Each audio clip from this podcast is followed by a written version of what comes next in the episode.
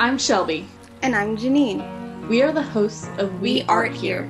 We talk about art, I introduce the history on an art subject. and I interview an artist tied to that art subject. Keep listening.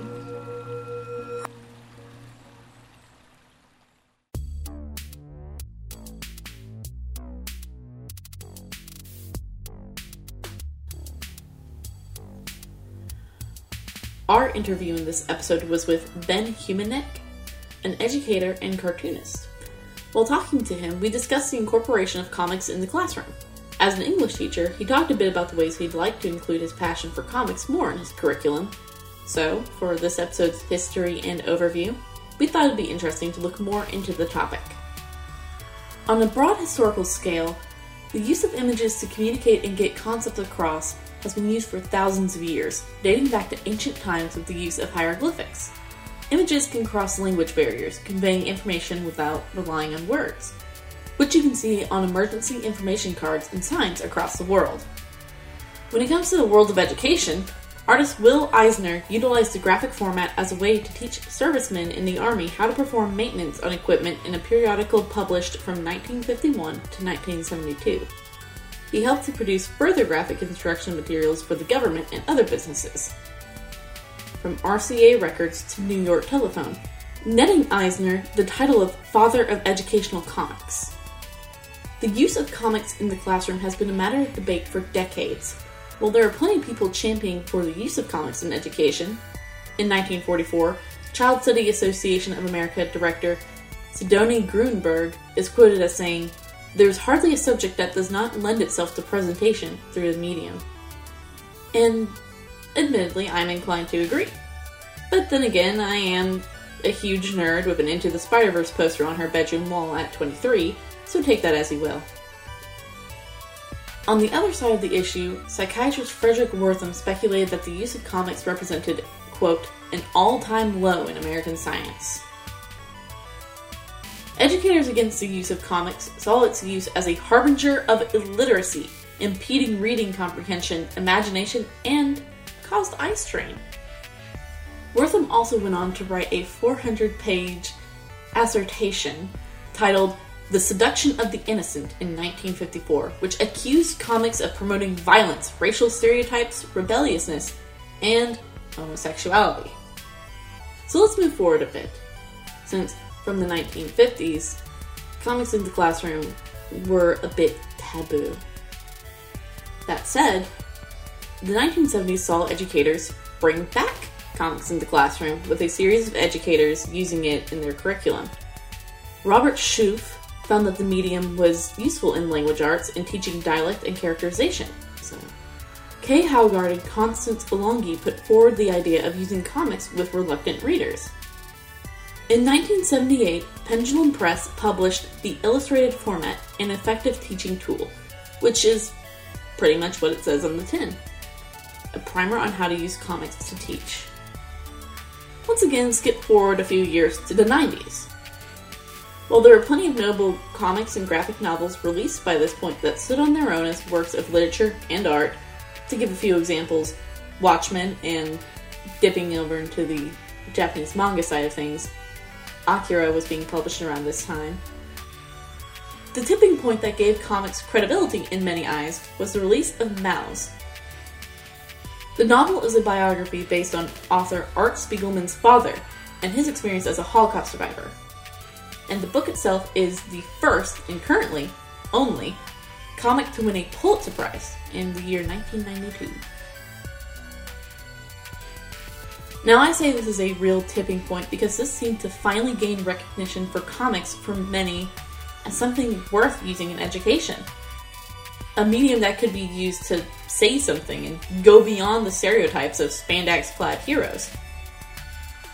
Since the 90s, there have been plenty of graphic novels forming the beginnings of a literary canon, such as Understanding Comics, Fun Home, and Persepolis. One of the key benefits in utilizing comics in education is the visual aspect of the medium. In the context of an English class, for instance, it can motivate reluctant or beginning readers. Stephen Cary, a second language learner specialist, explains that, quote, the dramatically reduced text of many comics make them manageable. Comics and graphic novels give students the opportunity to experience text with images to enhance the usage of symbolism, point of view, puns, and humor in ways that might not easily come across in the text. The graphic medium can help present older texts in new ways that might be more appealing to students. For usage beyond English classes, take a look at what spawned the graphic novel illustrated instructional material. In that way, comics can be used in more STEM oriented classes, as, for example, lab instructions or a way to convey concepts like in physics. To put a bow on this segment and wrap everything up, the use of comics and graphic novels in classroom settings is not anything new or necessarily revolutionary. It's grown to be more and more a part of curriculum in the past 30 to 50 years. And one thing that I think is a good takeaway is that it's not a replacement for different pieces of literature. It's really a supplement. It's a way to engage students and get them interested in the text. And honestly, that's a good thing. I mean, just listen to the interview we do with Ben. He can explain it much better than I ever could.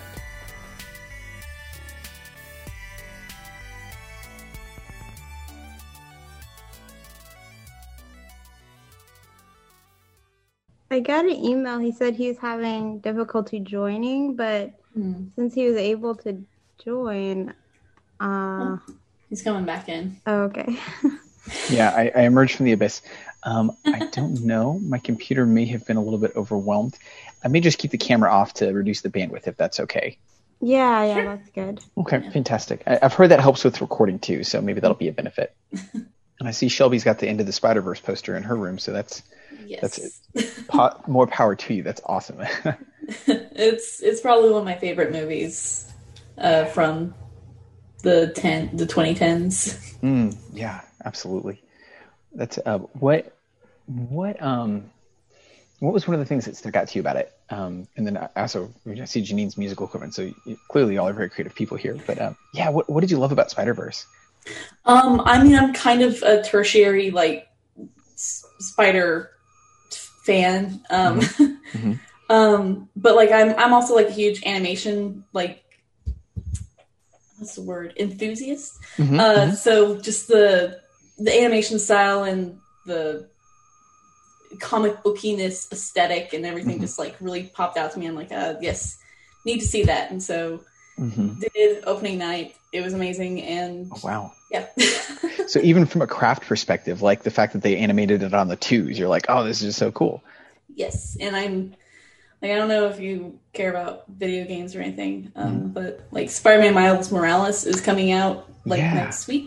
Mhm. And they released they they showed like they showed off there's a, a Spider Verse suit in the game that animates on the twos in Oh, game, and I amazing. that's that's cool. That is so neat. Uh, it's, and it's neat that like Sony can kind of do that and overlap between their animation and their games production. That's like really tight. Wow.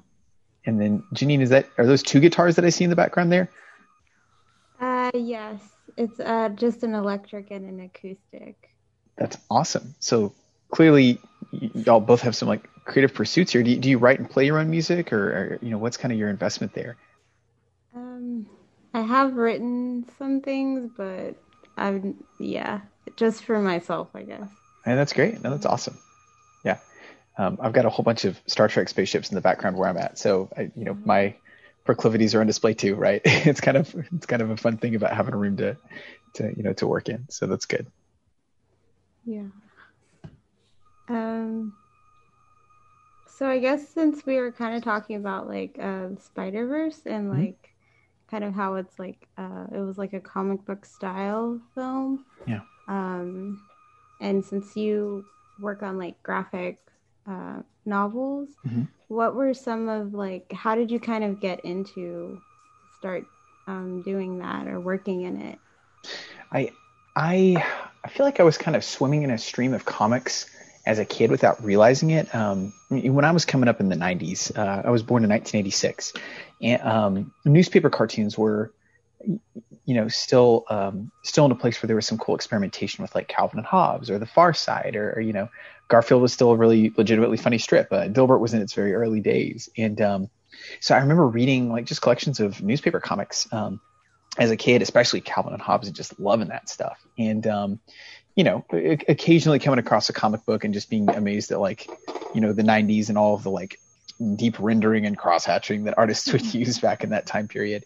But um, for me, it was uh, in sixth grade. A friend of mine started bringing this like toy magazine to school called ToyFare, and uh, every issue had this like humorous, sarcastic photo comic called Twisted uh, Mego Theater, which was like a forerunner to Robot Chicken. Like some of the creative team who made those photo comics then went on to do the Robot Chicken type things with action figures. And like seeing uh, those photo comics and like the humor that was involved in them really got me kind of jazzed about that that format of telling stories. And uh, that same year, I started getting into Spider-Man actually, uh, and, and reading uh, that character, and that just kind of triggered a lifelong love for initially Spider-Man himself, um, and then going to college, finding a copy of Scott McCloud's Understanding Comics in my university library, and just having my my mind blown in terms of whoa, you know this.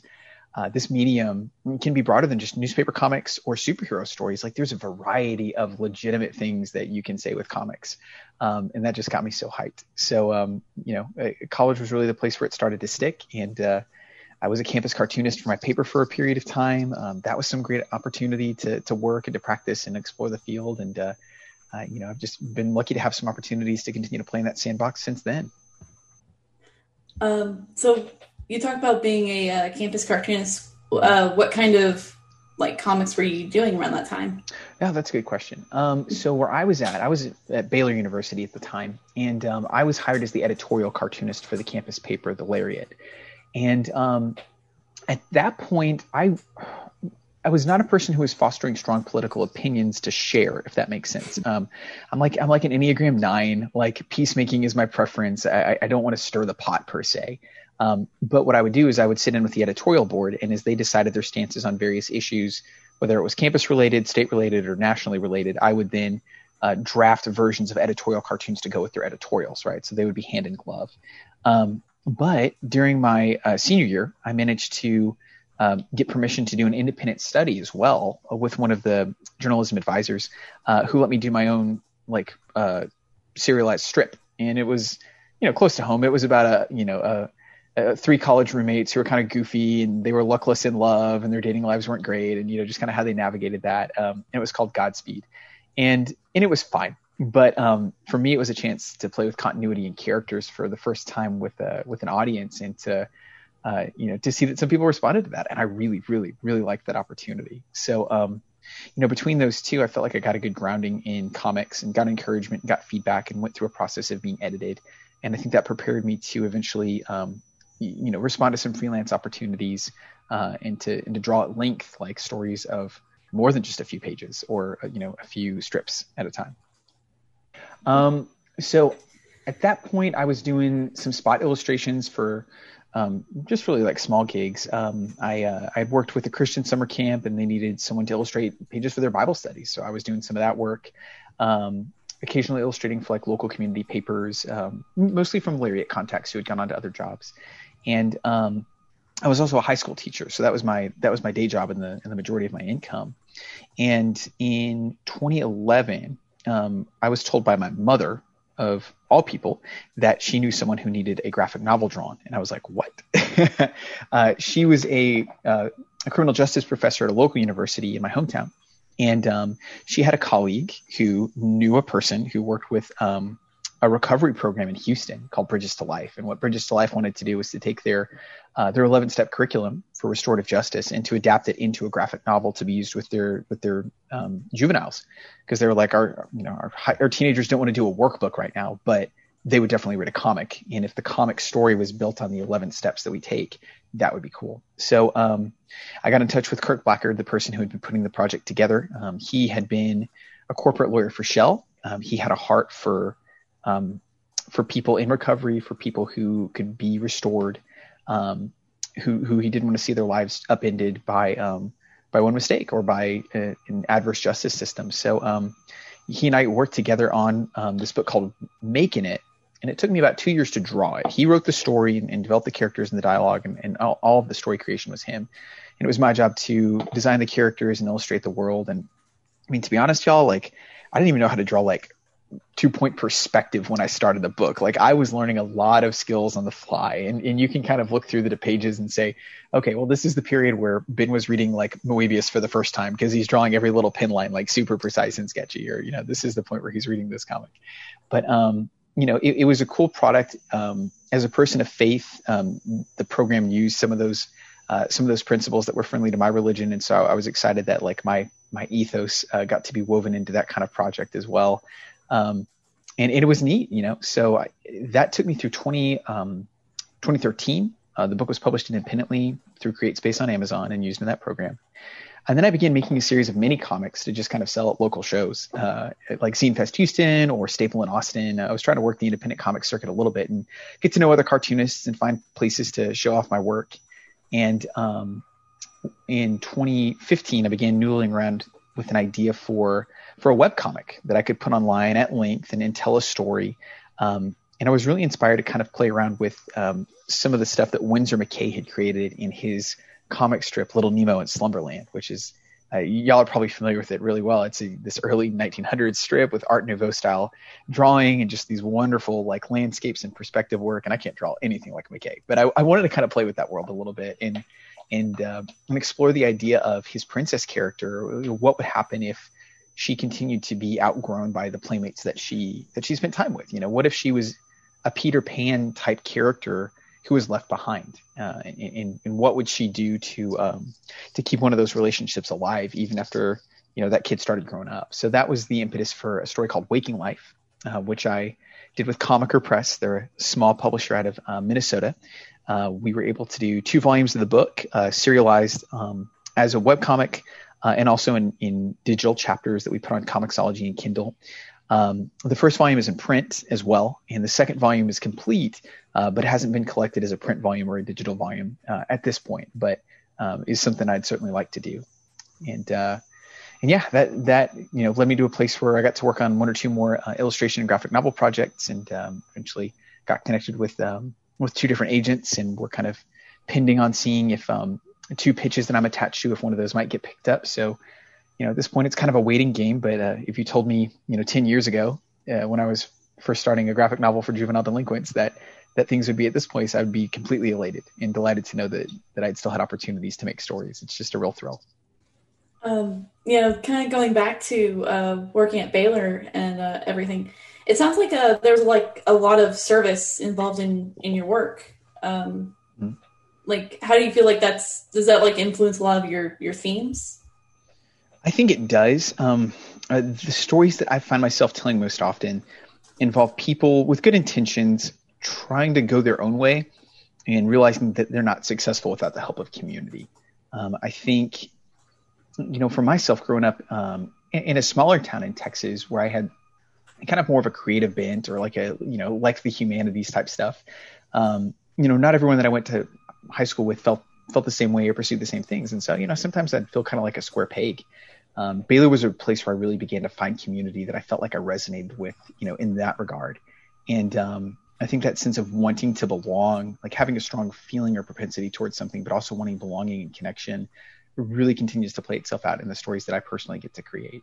Um, and yeah, service is a huge part of that because it's by by giving yourself and your time and your and your resources away that you actually find that fulfillment and that meaning. Um, I think that's absolutely true. Yeah. And just just out of my personal curiosity, yep. uh, uh, what uh, where where did you grow up? Uh, it was a town called Brownwood, which uh, I don't know if you're familiar with Brownwood. It's uh, kind of in the middle of the state. It's uh, it's got twenty thousand people. It's not, it, you know, it's not like a, um, a like really really small. not super small. Yeah, certainly, you know, not quite like um, uh, where y'all are up, at, up the road, but um, uh, it, definitely a Friday Night Lights kind of vibe, if you can picture that, right? Like yeah. on Friday night, the town shuts down. We go to Gordon Stadium. The Brownwood Lions play. Like it is the jam. Um, you know, we've got 3M and Kohler plants out there. We've got a lot of ranching. Um, people make a good living um, just kind of kind of doing working class uh, and blue collar jobs in Brownwood, and and that's a wonderful thing. But we also have a small uh, Baptist university there where my parents both ended up working for a period of time. So um, it was a place that really formed my values, um, and, and, a place that had strong community. Um, but you know, I, I, think when I hit college, I was like, well, I could I could do college here, but to go to another town and kind of expand a little bit would be would be great. Like that was something I was craving. So I chose Waco, I mean, which which at that point had not yet been fixer uppered yet, uh, but but was a way bigger town than I'd ever been in, and uh, you know, kind of helped me expand my horizons a, a, lot, especially in terms of the people that I met and the worldviews they brought to the table, uh, which was pretty cool. I was just curious, uh, wondering if it was close to where I was from. I, I grew Oh, up in. Caldwell. oh, gotcha. That's fantastic. Okay, so kind of like West Central Texas type stuff. yeah, like Mm-hmm. just down the road from College Station. That's awesome. Okay, gotcha. And and, and yet you decided that you would go to Huntsville, right? Uh, and, Uh, and not go to A&M. yeah. Uh, just initially, I was doing theater, and Oh, cool. yeah, Well, and from what I understand with with Sam Houston, there's such a strong humanities program that y'all have got that I think people sleep on, if that makes sense. Like even in terms of uh, bringing National Book Award winners in to speak and do programs, like there's there's really a lot going on. it's been a little, uh, I guess, slower now. It feels like it's been slower because everything this year, Uh, COVID and whatnot. right? Yeah. Um, which I guess kind of brings me to my next question. Mm-hmm. Uh, how have you been working on your craft since everything's shut down?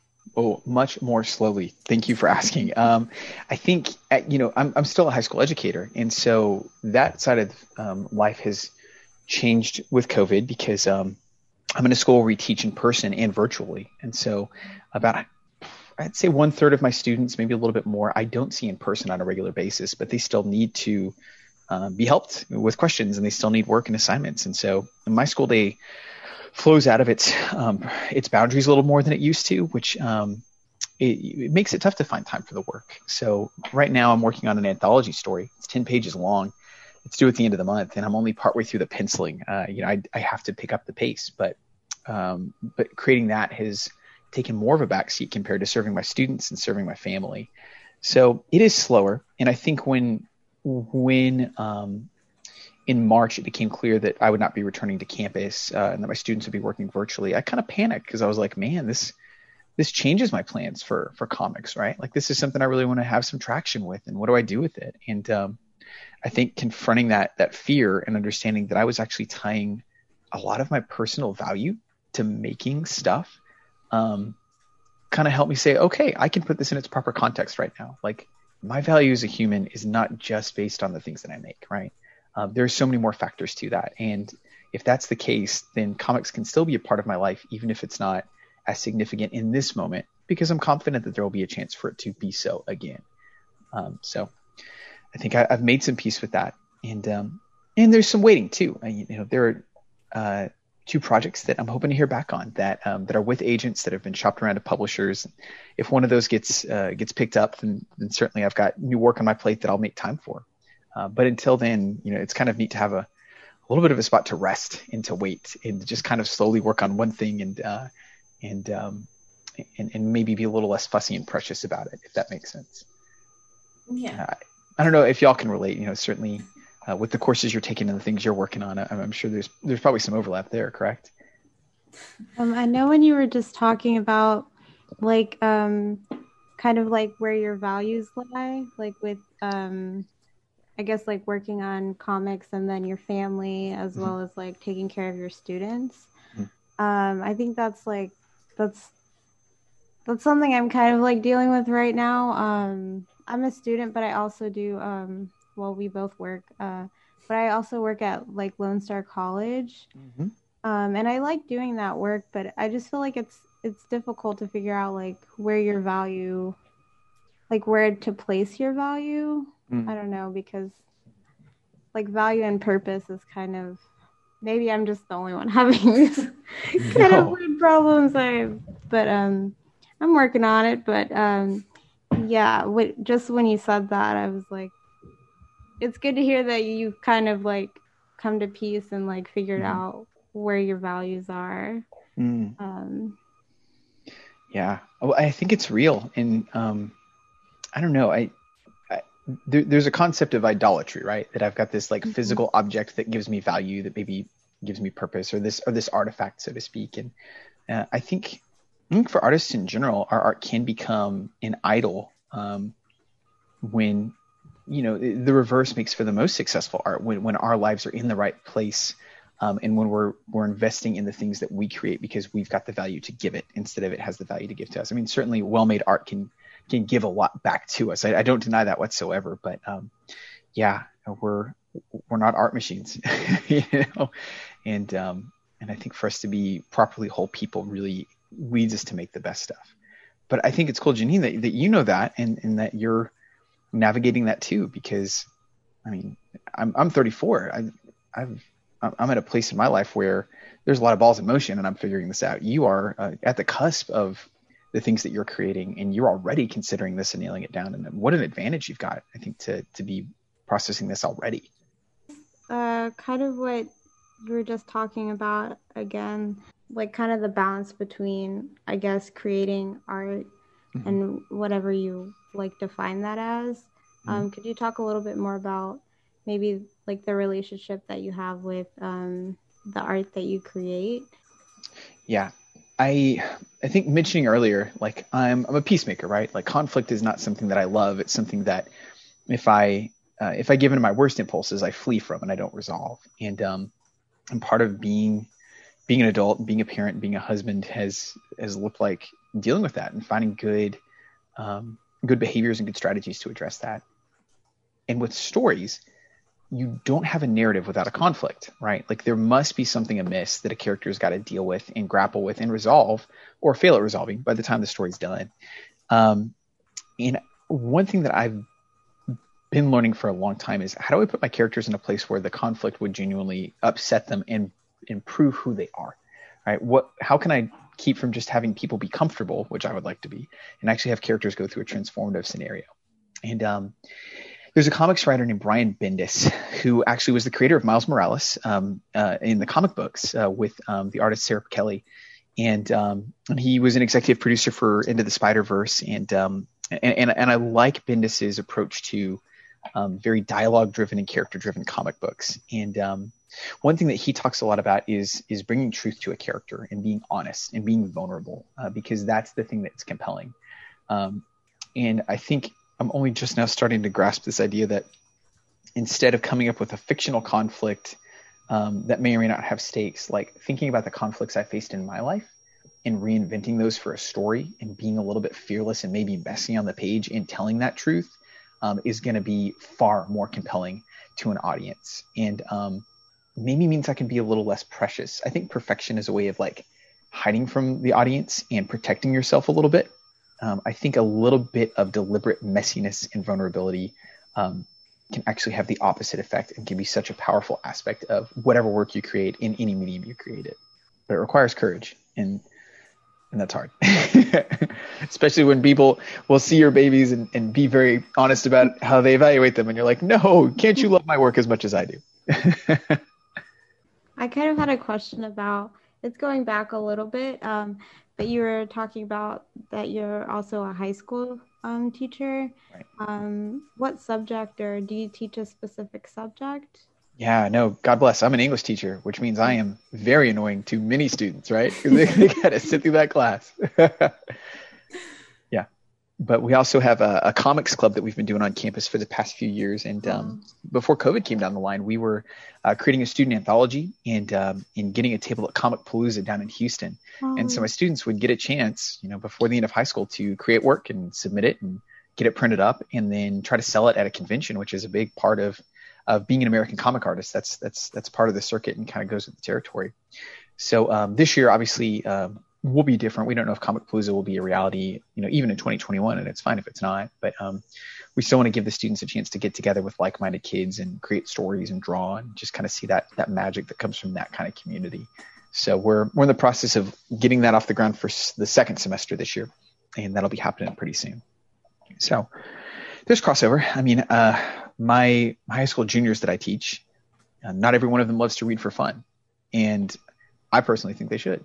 Uh, so I keep a lot of comics in my classroom because I found that's a pretty non-threatening way to get into a story, and it's a great way to build some confidence as a reader. Like you can knock out a graphic novel pretty quick. Um, I don't care who you are, right? Like you can get that language and get through a story, and uh, and I think that gives my kids um, some real foundational um, kind of personal understanding to be like, you know what, I am a reader, and there are lots of ways to read, and if I find the one that works for me, I can run that groove, and I can really grow through that process. So, what are your thoughts about? Um, well, I feel like I would know the answer, but Okay. your yeah. thoughts about like, um, like, I guess graphic novels being used in education. Yeah. Because I know that, um, like in my undergrad, we read Maus. Mm-hmm. Yeah. And um, I was like, oh, another book. Actually, I like reading, but I'm like yeah. even more excited when I see that it's like a graphic novel. I'm like, oh, cool. Now I get to read this. And even in this podcasting class, we had a book. Um, And I was like, oh, great. I have to read this. Because he was like, he asked us to read it maybe like within a week's time. Mhm, Um, mhm. and I was like, oh, this is a graphic novel. Cool. Oh, So- is it Jessica Abel's book? hmm Oh, what's it called again? It's like her history of radio or something. Uh, Let it, on the it. Out on the wire. I have it Out on the right next to wire. Okay, that's awesome. I've read uh, Abel's La Perdida years ago, but I I haven't read this one, and I know she's been doing more with nonfiction. That's it- has it been a benefit for you guys to to be able to have that book and, and use it? I mean, I think so. Um, but also, I'm a huge nerd who like finds that kind of history interesting. So it sounds like you've seen a lot of value of having comics in your educational experience. Is that is that accurate? Yes. That's cool. So, what are your th- thoughts about it? Yeah. Um, it's what are my thoughts about it? I think they have a place in the classroom for sure. Um, a lot of my teaching philosophy revolves around choice and uh, and goal setting. And so for my students, uh, we carve out time in their high school class to read regularly, um, 10 to 15 minutes a day. And so I want them to to choose stuff they like and to read it and to give themselves notes on what they're reading and to kind of make some observations, right, about how fast they're going and what they're getting out of it. I want them to have a goal for how they're improving as readers. Um, and I think graphic novels are huge. I want them to be reading those comics.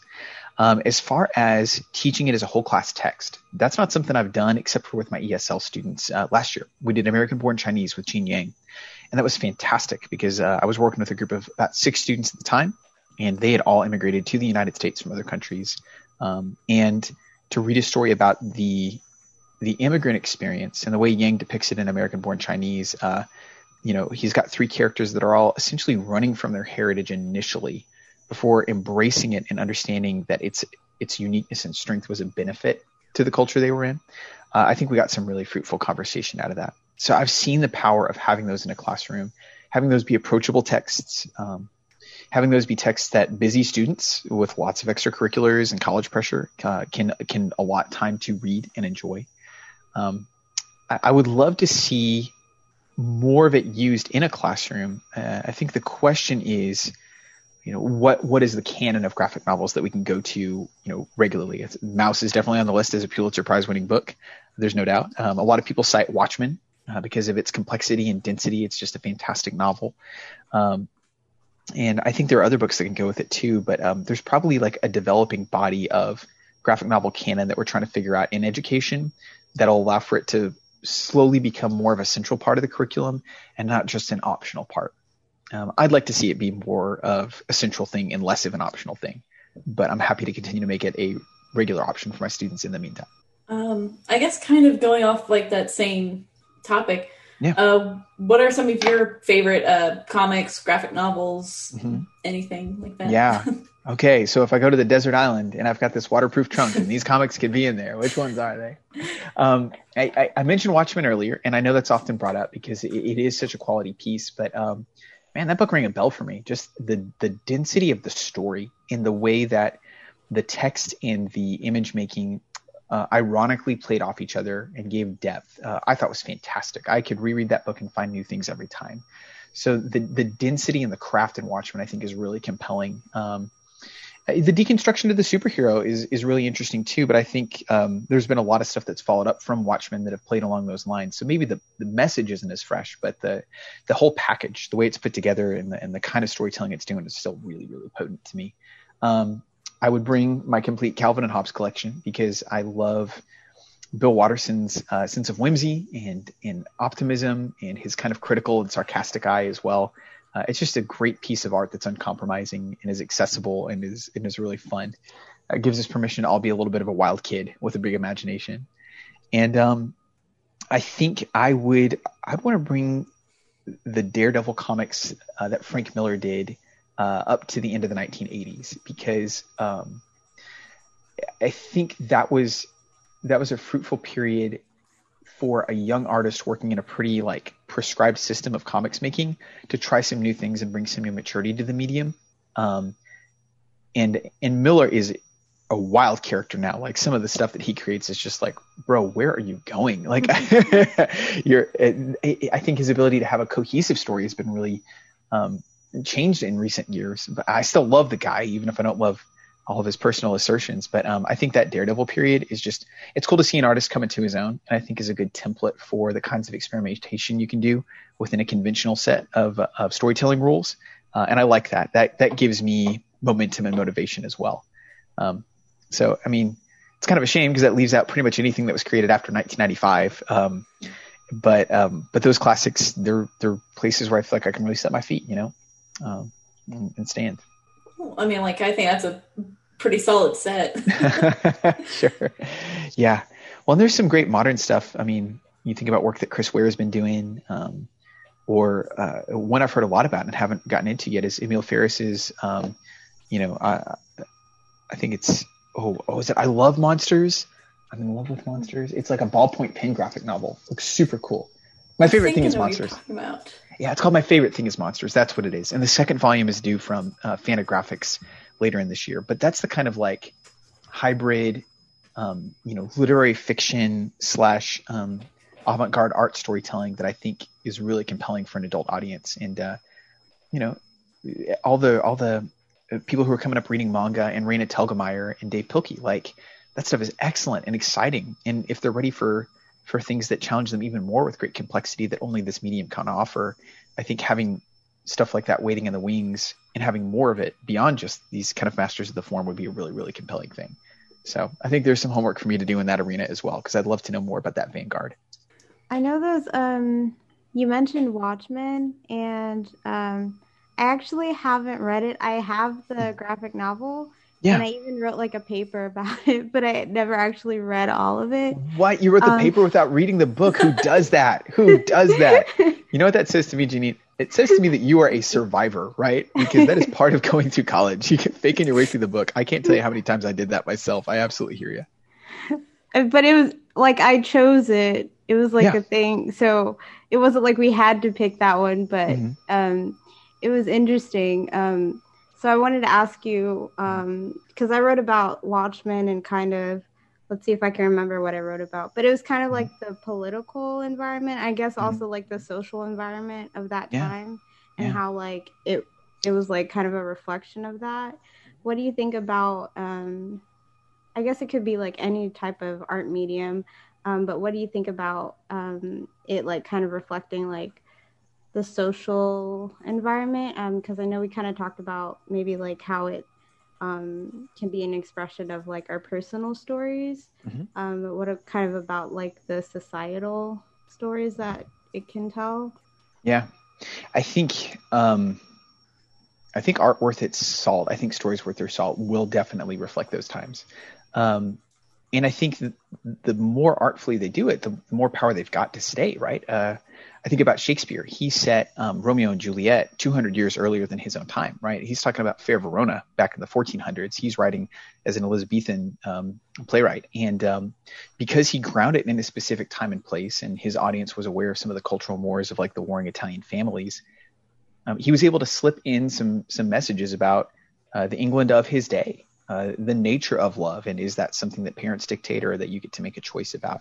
Uh, the nature of defying authority, which was a you know a big uh, big perspective with with Elizabeth's reign, right? He he was able to smuggle that in. Um, I alluded to being a Star Trek fan. One of the things that I think makes um, those stories, especially the original series and Next Generation, stand the test of time is that they wrapped up their current societal concerns in metaphor, right? Which allows it to be smuggled out of the 1960s or the 1980s to to a later audience. And with Watchmen, um, you know, they created an alternate 1980s where Richard Nixon was still the president, um, and where the threat of the Cold War was much more intense than it was for the present day audience who was reading the book.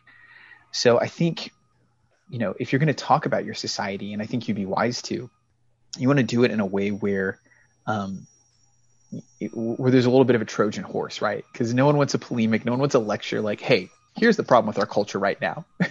I think for it to be wrapped up in a story where the audience can kind of uncover that social uh, scenario and and see the critiques uh, as part of the narrative makes it much more strong uh, and and makes it stand the test of time even for an audience that's not familiar with those concerns originally. Bless you, ladies. I, if I'm a rambler too, so if you just want to cut me off mid sentence, you're welcome to do that because I'll just I just kind of go a bit. no, this is. Thank you. These are like great answers. oh, cool. Okay. Okay. I'm, I'm glad it's a benefit then. That's good. Yeah. I'm really enjoying like this conversation as well as like the other ones. Mm-hmm. I feel like podcasts are like just a good way to just like have like kind of deeper conversations with people instead of just like, hey, how are you doing? Mm. Anyway, that's like an aside. So um, I'll get back. Well, I'll get back on track. Uh, uh, but one thing um, you kind of mentioned like community and mm-hmm. how um, you kind of chose to uh, go to a school, a different school, like kind of outside of your area, and mm-hmm. there you were able to build community. Yeah. Um. So, kind of, what are the effects, uh, or like, sorry, hold on. um, I know you said you're also an English teacher, so. Right. How kind of is like your community, like your classroom community? Mm-hmm. How has that been working, like in the current state? Um, like kind of virtual, maybe kind of also halfway in person. How has that been affected? Do you think it's been improved in some way by like mm-hmm. having virtual or? Um, I I think if I were teaching all virtually, that would be a really cool opportunity to stretch myself in terms of the community we could build. Um, as it stands, doing a hybrid model, um, to be honest, my virtual kids probably suffer the most in that regard because um, I'm in a place where I'm creating content that I'm delivering to them and they are accomplishing assignments and sending it back for feedback and occasionally emailing if they have questions. So really I'm a content generator and they're a content responder. And that makes it tough for community to exist. So they've not been having a great community experience from my course because to be honest, that's not bandwidth that I've got right now. Like I just haven't been able to do it.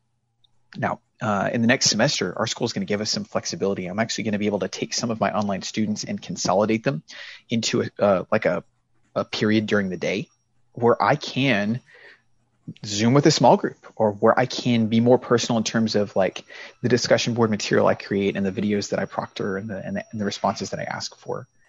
Um, as far as in the classroom, I think community is crucial for learning. Um, I tell my students if you're talking, you're learning. Like they need to be able to process and dialogue with each other um, to really get the most out of my course. And, and those are the memories they're going to remember, right? Like I'm some dude who the state pays to like bring content to them and to and to try to teach it as um, compellingly as possible. But they're going to benefit far more from the friendships they make there, the disagreements they have charitably, uh, the critiques they get from each other. You know, we write as a community. I show students uh, examples of my scripts that have gotten editorial notes because I want them to have permission to make multiple drafts and to know that writing is a process. It's not a single attempt. Um, my students give each other feedback. Uh, they give each other praise and suggested improvements. Um, they dialogue about their thoughts after they journal. Um, so I, I, think that's so, so essential, which is why it's a little bit heartbreaking for me to think about how I'm not giving that opportunity to my online students as much as I wish I could. Um, but if anything, ladies, it just kind of makes me look forward to um, whenever, you know, whenever things can be calmed down with this virus, and I believe that day's coming uh, to when we can have a much more dynamic classroom environment where I can, instead of making kids sit in rows for safety's sake, put them in tables and force them to talk to each other again and watch that chemistry happen. You know, uh, where we can be much more interactive and move around and um, and and kind of have that that magic that rubs off from from having a really lively classroom environment instead of a much more contained but also necessarily healthy one. So, yeah, it's uh, I, I, we got a little bit of the magic right now, Janine, but I'm hoping for more. Uh, you know, as soon as it's safe to to make that possible. then I can add another question about kind of the community. Um, like, is it?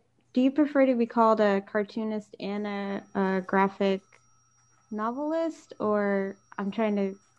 Would the what would the community that you're a part of in that way what would you call it? Just be arts? yeah i would say i would say i'm a cartoonist um, and, and part of that community which uh, which implies writing and drawing. Um, and i don't always do that for every story. Um, uh, the the two projects i'm waiting on right now i would be the solely the artist on that one. But uh, but cartooning is really where my heart is right? Where, where it's the whole package. Um, so I, that's a community that i definitely enjoy and like being part of. Um, and then, yeah, I'd say education is the other professional community that I consider myself part of.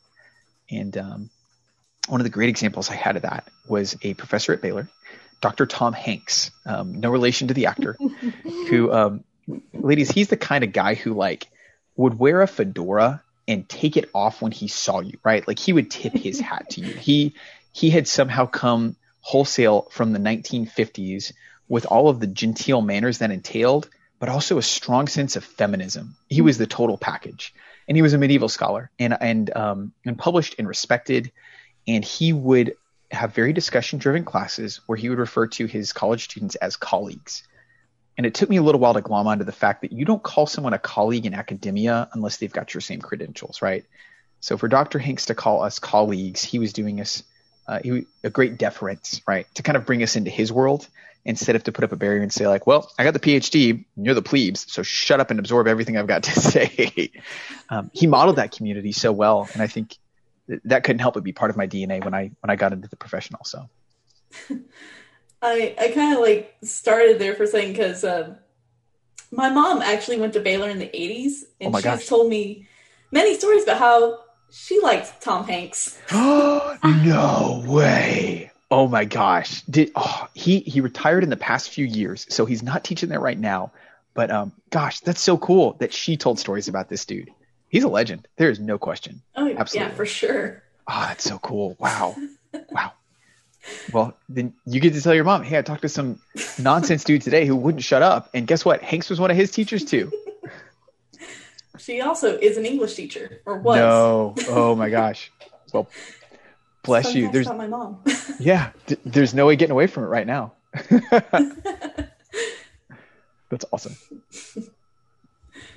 Yeah, that's so cool. I mean, is that something that, that you feel that y'all have gotten a benefit from from some of your classes right now? Are, are you doing hybrid classes where they're partially online and partially in person? Are you able to be in a classroom right now? Um, I know one of one of our class. I, I think we're t- both taking the same classes. Um, only one of them is hybrid right now. Um, That's great. and even then, for the better part of the semester, the universe was conspiring to uh, not do face to face. Oh gosh, that's hard.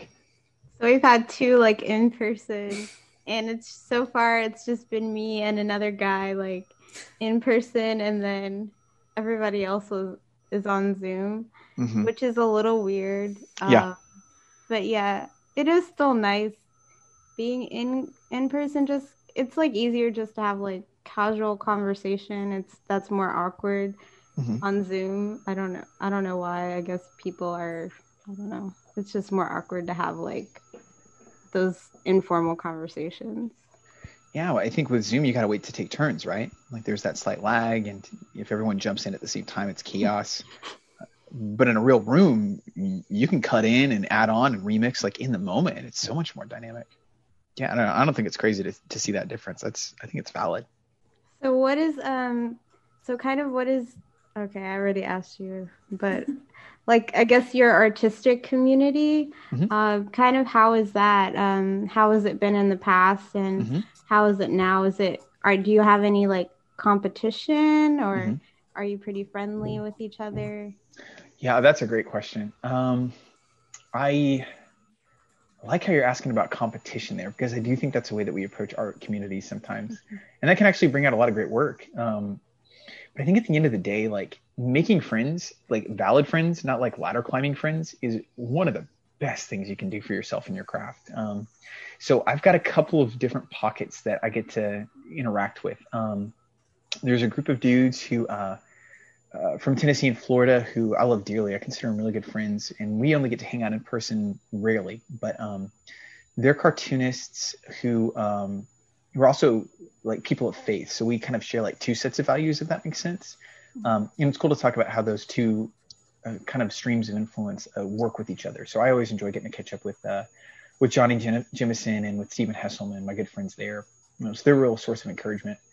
Uh, and then I'm also I'm in a Twitter DM with some with some up and comers right now. We call it Comic Book Boys with a Z um, because we are really cool. Um, but um, that's a place where we kind of give each other mutual encouragement. Like we update each other on our work. There's, there's about 10 or 11 of us. And we just kind of talk about projects in progress, what we're doing, what we're working on, um, share our Kickstarters in advance. So we can kind of hype each other up. Um, just kind of fell into a conversation a couple weeks ago about like being good parents because a couple of the guys have kids, you know. Um, so there's there's been some cool community there that's not just focused on the craft, but the craft becomes the core. And then I think um, just through interacting with people online um, and being intentional about it, like that's led to some cool connections. Um, one of the projects that I've been working on is a graphic novel called Ava, and it's about um, a young woman who operates in a wheelchair. She's got uh, a genetic um, situation where she's where her muscles have atrophied, and um, she works for a social, or, sorry, for a tech company, and she she basically helps hack like legitimate full time virtual reality a la Ready Player One, right? Like, here's the software that lets us be in a digital world and create an avatar and just kind of hang out ad infinitum. And um, she meets a boy in this virtual world and, uh, kind of starts a relationship, but begins losing her physical world in the process. She starts to neglect everything outside of this VR.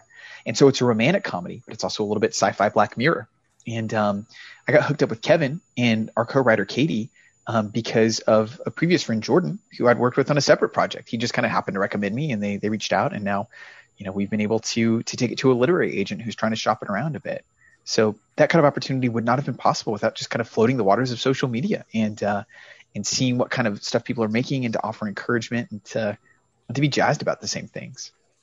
So I think people know when you're being genuine, whether that's in person or whether that's digitally. Um, I think genuineness is always in our interest when it comes to to working uh, in a community, and I, I, think the more that we can be looking out for each other and finding allies and, and lifting up um, the folks that we're interacting with, man, I, I, just think that a creates a more satisfying experience, b leads to better art, and c kind of works out in opportunities from time to time. Um, not because you're being a, mercenary, just because people tend to be kind when you show kindness, and and that that comes around, and that's really fun yeah, I think it's crucial. You got to have friends. You can't just be in the tower making art, man. You'd be bored and sad, and yeah, that's no fun.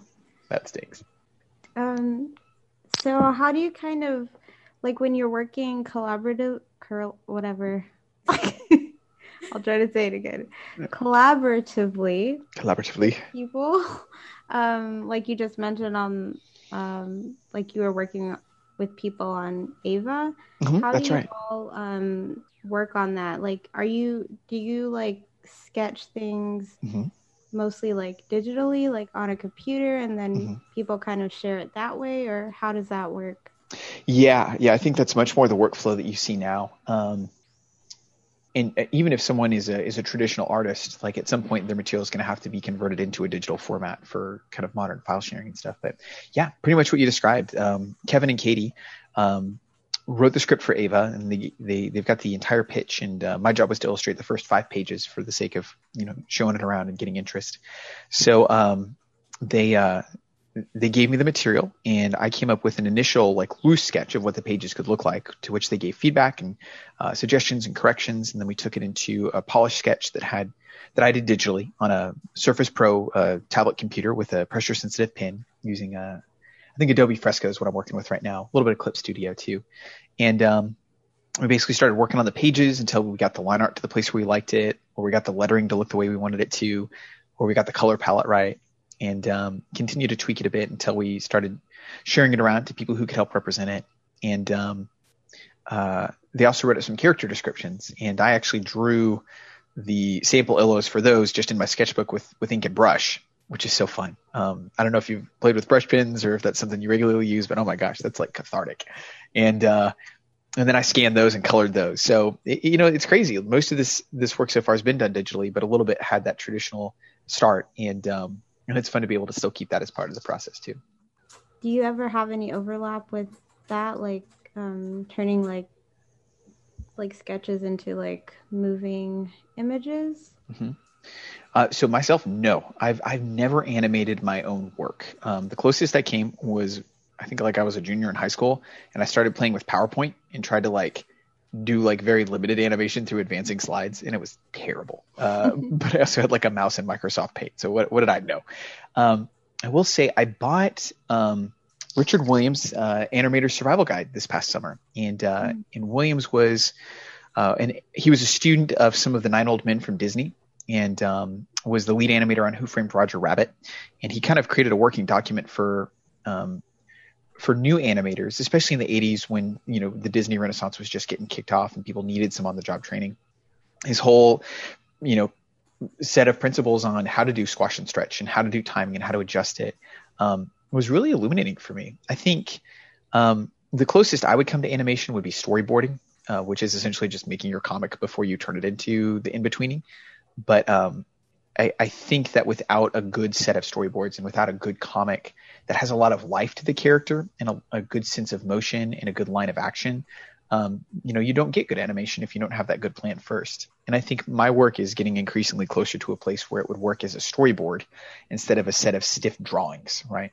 Like I want those drawings to have life, and I think animation principles definitely um, matter, um, even for static comics, if you really want them to pop yeah, as far as like animating stuff in Clip Studio, I just don't have time. God bless. Like I would love to. That'd be so great. It'd be so great. Oh my gosh.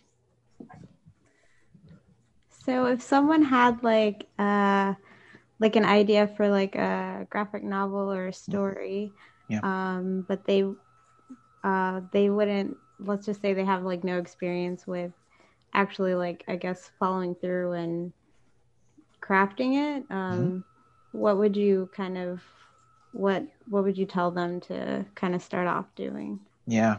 I think the best advice I've heard on this, and I agree with it, and I didn't follow it, but it's the best advice, is to start small. Um, your 200 page epic graphic novel um, is an awesome thing that you should make someday. But uh, if you're getting your feet wet in the medium, start small with um, with one page, two pages, four pages, uh, short, punchy pieces where you can tell a story or depict a quick scenario um, and, where you can get comfortable doing that, where you can really get the bones of your storytelling down.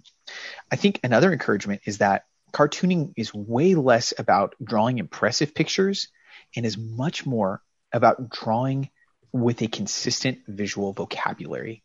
And, and I know that's such an English teacher thing to say, but um, I think of a comic called XKCD when I say this, and it, it's probably one you're familiar with already. And, and if the the people listening aren't.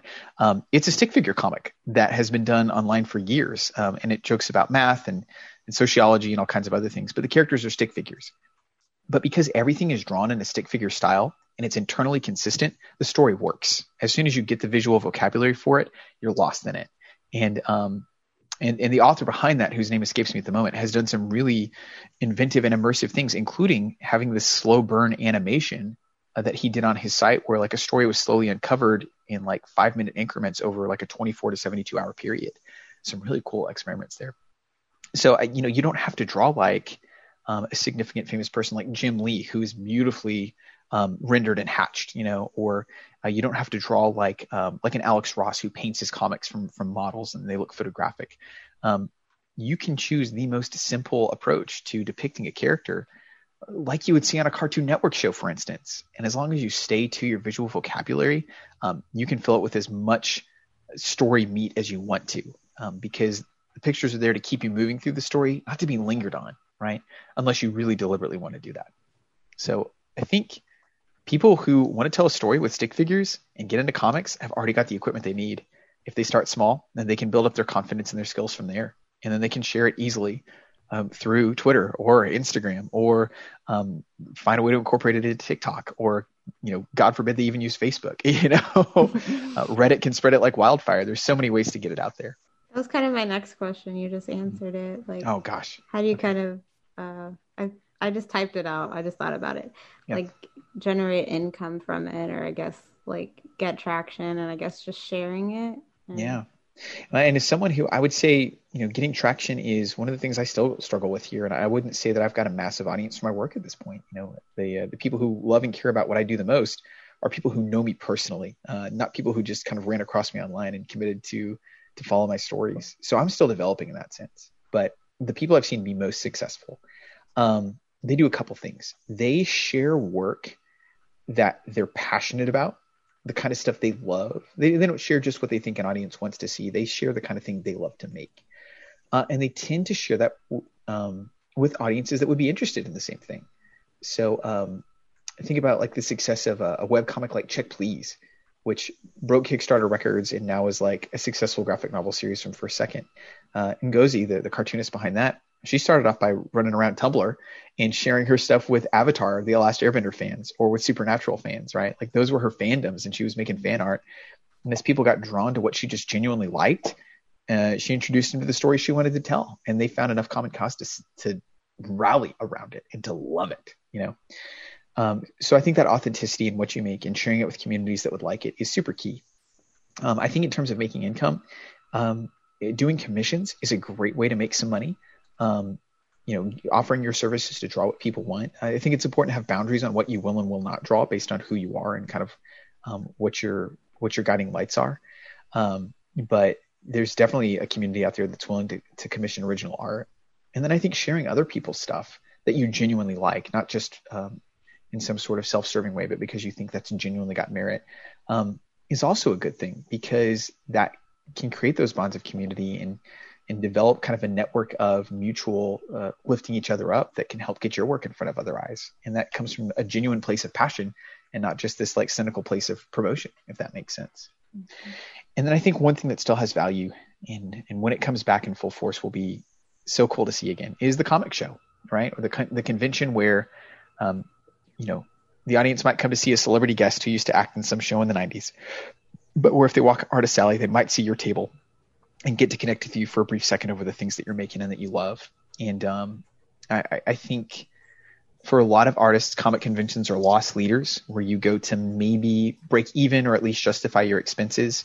Uh, but more than that, you go to connect with other artists and connect with audience members and to slowly grow your presence. I think there's something still really cool and beautiful about that. And I'm hard pressed to think of another medium where creatives get to have that kind of interpersonal interaction um, with an audience and to kind of develop a group that can follow their stories and their art over time. But gosh, we got to get over the COVID stuff first. That's crucial. That's crucial.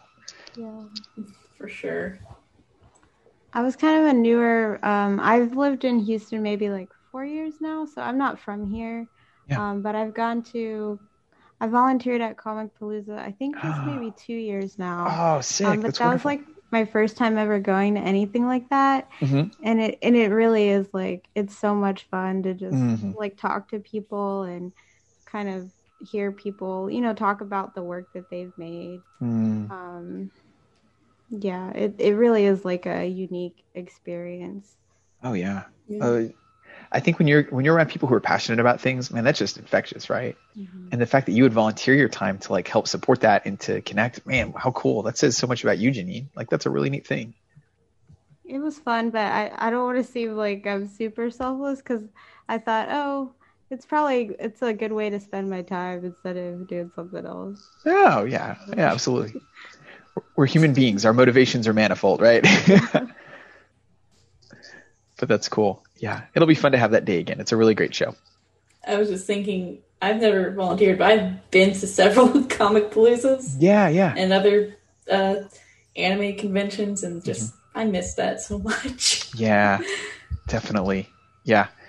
No, it's cool. I, I like that different cons have tried virtual shows this year. I, I think it's nice to try to keep some of that alive. But as we talked about earlier with Zoom, there's there's no replacing the real thing, right? It can be a stopgap, but the real thing's so good.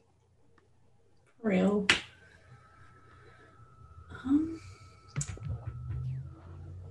let's see, I'm trying to think of what uh, next question is. uh, Janine, you, get, you got anything? Yeah, I did. I wanted to um on your uh like website. Yeah. You had like just kind of like a short intro. Mhm. And um I don't know, did do you want me to read it and then or I don't want to like read your own words. Oh, Um yeah. No, please feel free because I don't have it up in front of me, and it's Okay. been a it's been a day or more Okay. since I've taken a look back at it. I was just I read it uh the other day and it like I don't know if I started crying, but I feel like I was gonna start crying.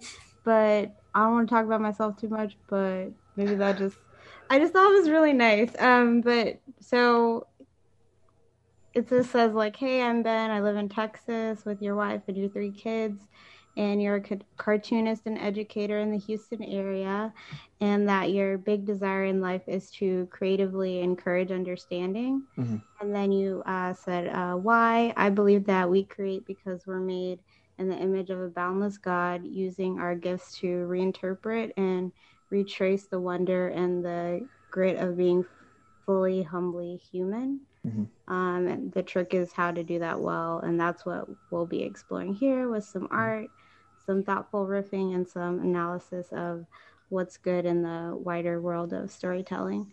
Mm. So, I don't know. I mean, I thought that was really great. So, um, but did you have anything to kind of add about that? I know you mentioned like uh, creatively encouraging understanding. Is there anything specific uh, about that? Yeah. So I was challenged a couple years ago to make a um, basically articulate like a vision for life, if that makes sense, like a life purpose. And my wife and I have also done this recently for our family. Like, what what do we want to be here for? You know, what is our success criteria for the time that we hit the grave? And I think, for my life, one thing I really value is encouragement. Um, like in its literal sense, like putting courage into something, like speaking life and energy uh, into something. And um, and and I, I value understanding because when people from different perspectives can connect, um, really good things happen. Community is built, animosity diminishes, uh, redemption can occur. Uh, there's restoration in there in those waters, you know. So um, I think for myself, that's one thing I try to do as a teacher is uh, create like foster environments where understanding can occur, not just with the content, but between students and their worldviews. And I think the stories that have gripped me the most have also been ones that have created that for me. Um, this is one that I've been sharing a little bit recently, and uh, in it, I just I kind of interesting, I guess, in the light of, of being in an area that's conservatively religious. You know, um, as a Christian, that faith does root me and anchor me.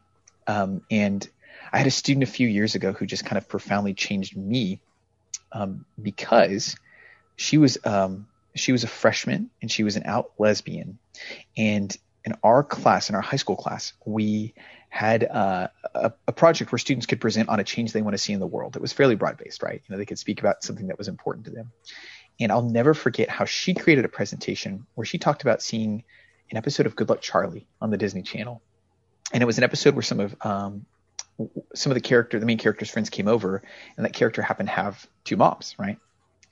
Really small thing, caused some controversy for Disney at the time, but for my student, seeing that on just a regular show that she watched made her feel like I'm okay, right? Like I'm normal. I am seeing myself in the stories that I enjoy, and that helps me be at peace with who I am. And as she shared that with with our class and with me, that just rung a bell about how important representation is to people to feel seen and to feel loved and to feel heard. And um, and, and I think there was an element of how I how I understood how to approach people with the love of God that got unlocked from that presentation, if that makes sense. She helped me to see it from a different angle. And so she created some understanding for me.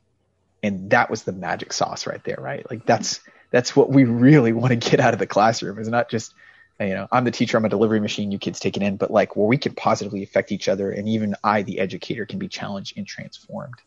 So um I, I, want that environment. I want to be part of that environment. Um, I want my stories to be able to do that for people to introduce concepts that maybe they weren't expecting, and to disarm them with a narrative and give them something new that they can grapple with. Or, um, or my classrooms where, or I and other students can come in and kind of lay down our burdens a little bit and just, um, and, and just get something positive out of that interaction and be pushed a little bit closer to that image of God um, that that He longs for us to be fully restored to and reconciled with. So, yeah, I hope I'm living out what I say on the website. You know, as I do that, um, I think there are days that I don't do that well, but um, but when it when it does work well, when those pieces come together, then that's that's irreplaceable. Um, so one question we've kind of been asking people that we've been interviewing is, um, if you had to define art, mm-hmm. um, kind of how would you do that? And there's no wrong or right answer. It's yeah. Kind of your thoughts. Yeah, absolutely. I think art is any purposeful artifact that a human creates to record their experience and create some understanding. Uh, and maybe the intent is to create an understanding through shock or through provocation. Maybe it's to create understanding through comfort. Uh, maybe it's to create understanding through um, through irony and juxtaposition. But I think if if a human makes something and they're trying to to communicate their perspective for someone else to interact with and to be broadened a little bit, I think that's art. And uh, I think that's I think there are specific mediums that that happens through quite a lot. But then I think you know of of that Twitter account, um, you know, art or not, right? Where like someone's tweeting something and they're like, hey, art or not, is this art or not? And then art or not will be like, oh, this is art. This like thread is art. um, so I, I, think because it's so flexible and tough to pin down, it almost seems like one of those things where you know it when you see it. But at the end of the day, it's just being purposeful about sharing something um, and trying to get someone to see something new uh, from your vantage point and being courageous to do that. Usefully, that definition also lets me avoid defining if something is good art or bad art. So, hooray! I, get off free. I know, like on your website, it also stated that you um, like were in a correspondence course for like for comic makers. Yeah. Um. So, kind of what was that? Was it like kind of just explaining how to make comics, or what was that experience like? It was cool. Um, I don't know if it still occurs now, but Frank Santoro is a cartoonist from Pittsburgh, and he also was a, a fine artist um, who worked with. Uh, uh, I think Francesco Clemente is the painter's name, um, but Frank makes uh, comics that look like so, almost like a first draft in your sketchbook, if that makes sense. He's not fussy with the line rendering; it's very open and colorful, um, and uh, and very inviting that way.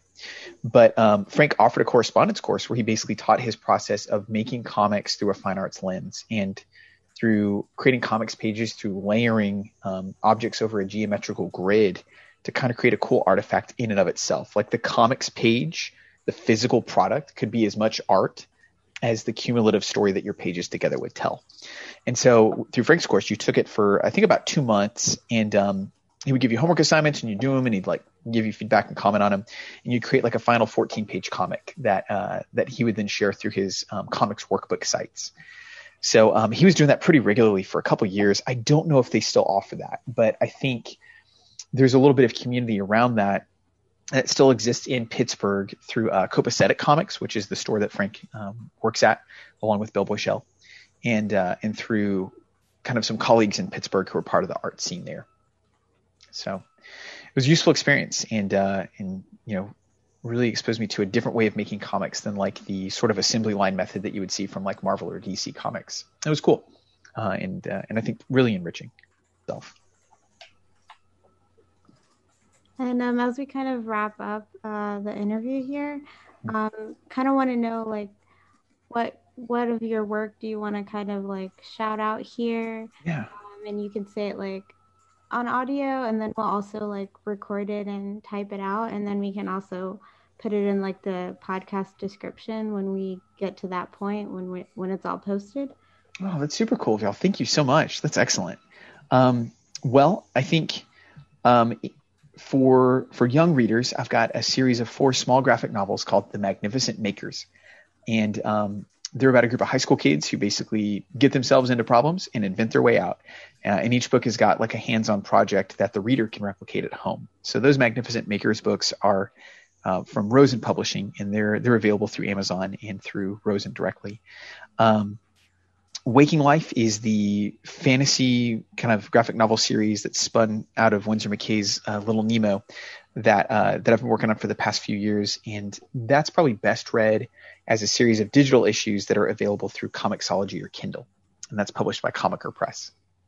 And then coming up in uh, November, I'll be part of an anthology called Big Hype, which is like a, a Shonen Jump style um, uh, black and white magazine uh, that's going to be kickstarted, and I'll have a 10 page story in there.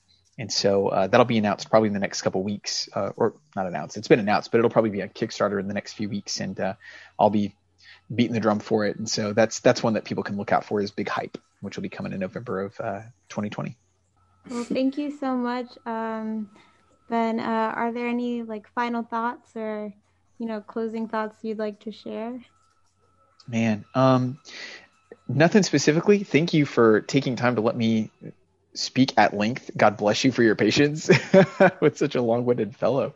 Um, I, I, really appreciate you reaching out and, uh, and giving me an opportunity to share and, and to let me get to know y'all a little bit better and your desires for for podcasting and sharing and creating. And uh, man, just what a cool thing that you're uh, exploring this topic and sharing your findings with uh, with your fellows. And, and I pray that that leads to good community um, or increasingly good community for y'all. And uh, and yeah, it's uh, I don't know, it's a real privilege to be able to connect with other people around stuff that matters. And so you know, I'm glad we we get to do that. We get to take it seriously and to and to continue to to perpetuate that.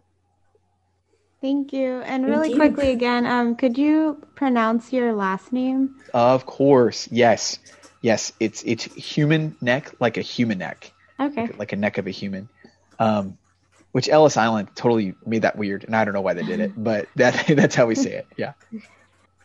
Thank you. Hey, thank you, ladies. Y'all Thank have a great rest of your afternoon. You too. All right, it was a pleasure talking to you. Take care. Great day. You too.